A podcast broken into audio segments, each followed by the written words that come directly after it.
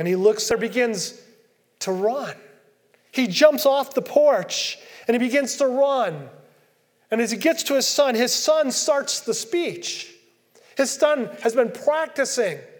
Father, I've sinned against heaven. I sinned against you. I'm not worthy. And before the son, once again, this is my imagination, but before the son even gets to the end of the phrase, the father cuts him off. And he embraces him. And he takes the dirty rags that he has on and he puts a new robe on him. And then the father does something maybe that's not so surprising or odd or bizarre. The father throws a party, throws a celebration, and invites all of his friends and his relatives and his loved ones. And they come together to have I found my missing son celebration.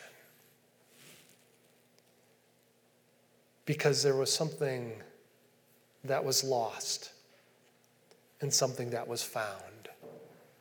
And there was great, great rejoicing. So, why does Jesus tell these three stories? Jesus is surrounded by sinners who are then surrounded by religious leaders who are grumbling and complaining that he welcomes these sinners. Why does Jesus take the time and the energy to tell these stories? If you're going to write anything down today, write this one phrase down. Jesus tells these stories to remind the sinners and the religious people of his day and to tell us and remind us now get this that God treasures lost people. God treasures lost people. He not only loves them and adores them and wants them to follow them and wants them to come home, but God actually, in his heart of hearts, treasures them. As we would treasure the most important treasures of our lives, God treasures lost people.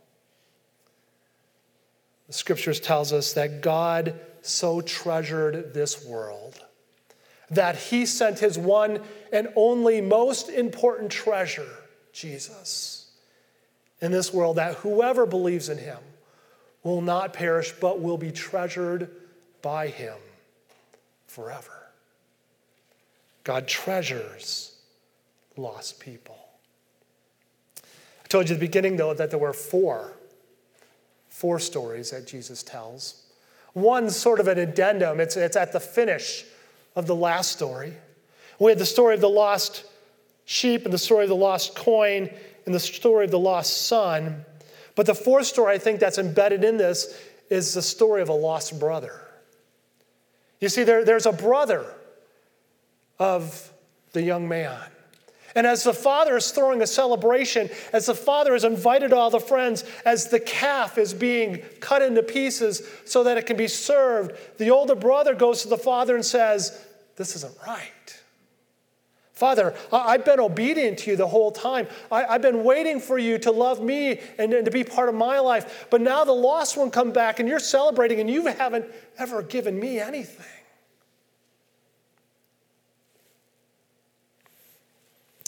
And I think this story has an addendum to the lost brother. Because get this, I think the brother was more lost than anything else in any of the three stories. See, the brother thought he was found. The brother thought he was home. The brother, brother thought that he loved the father. But at the end of the day, the brother couldn't rejoice when lost things came home.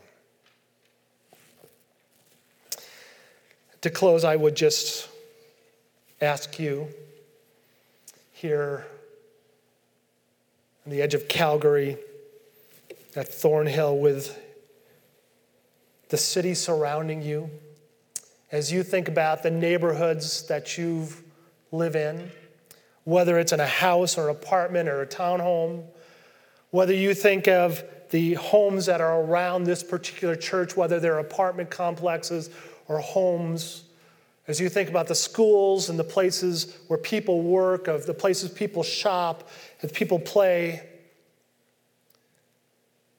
what I would ask you is do you treasure those people?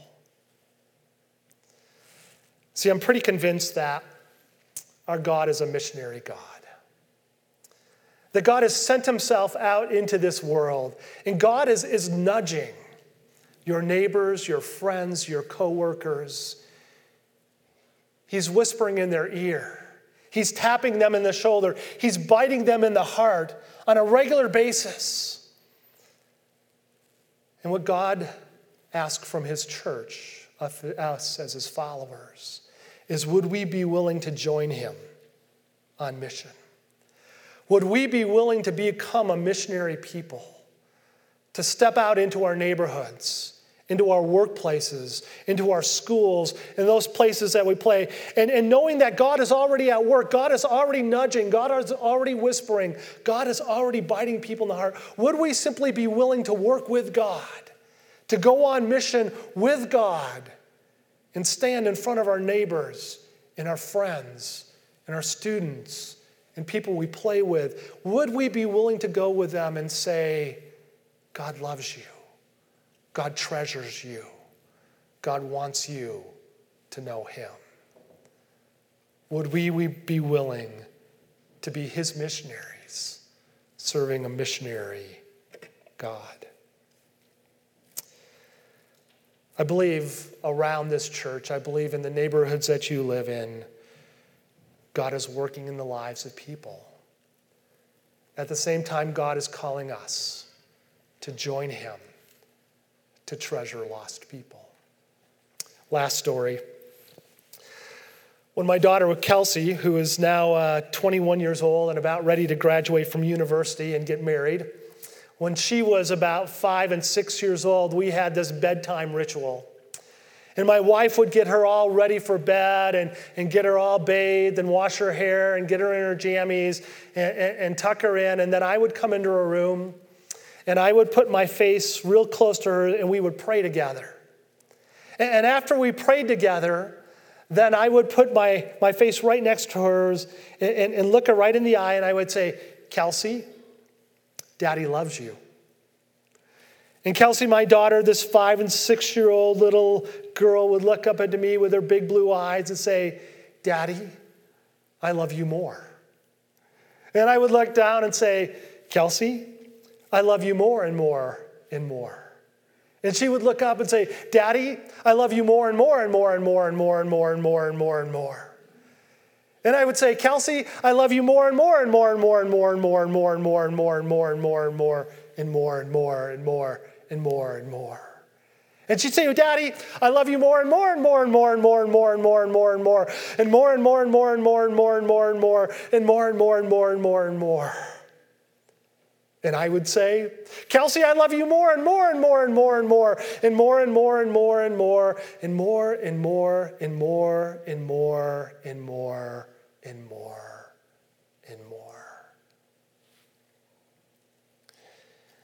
There are people around us who are lost.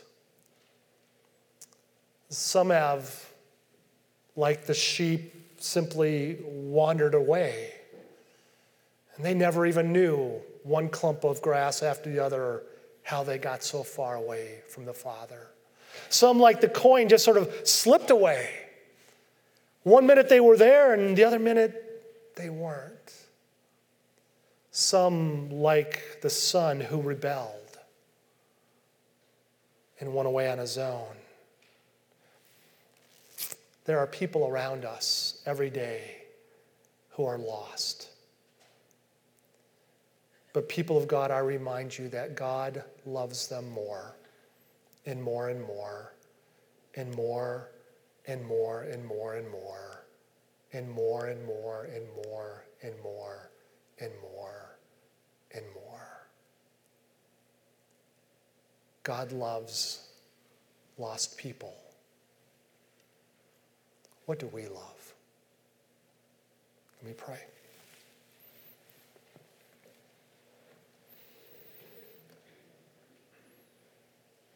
God, thanks for your redeeming grace.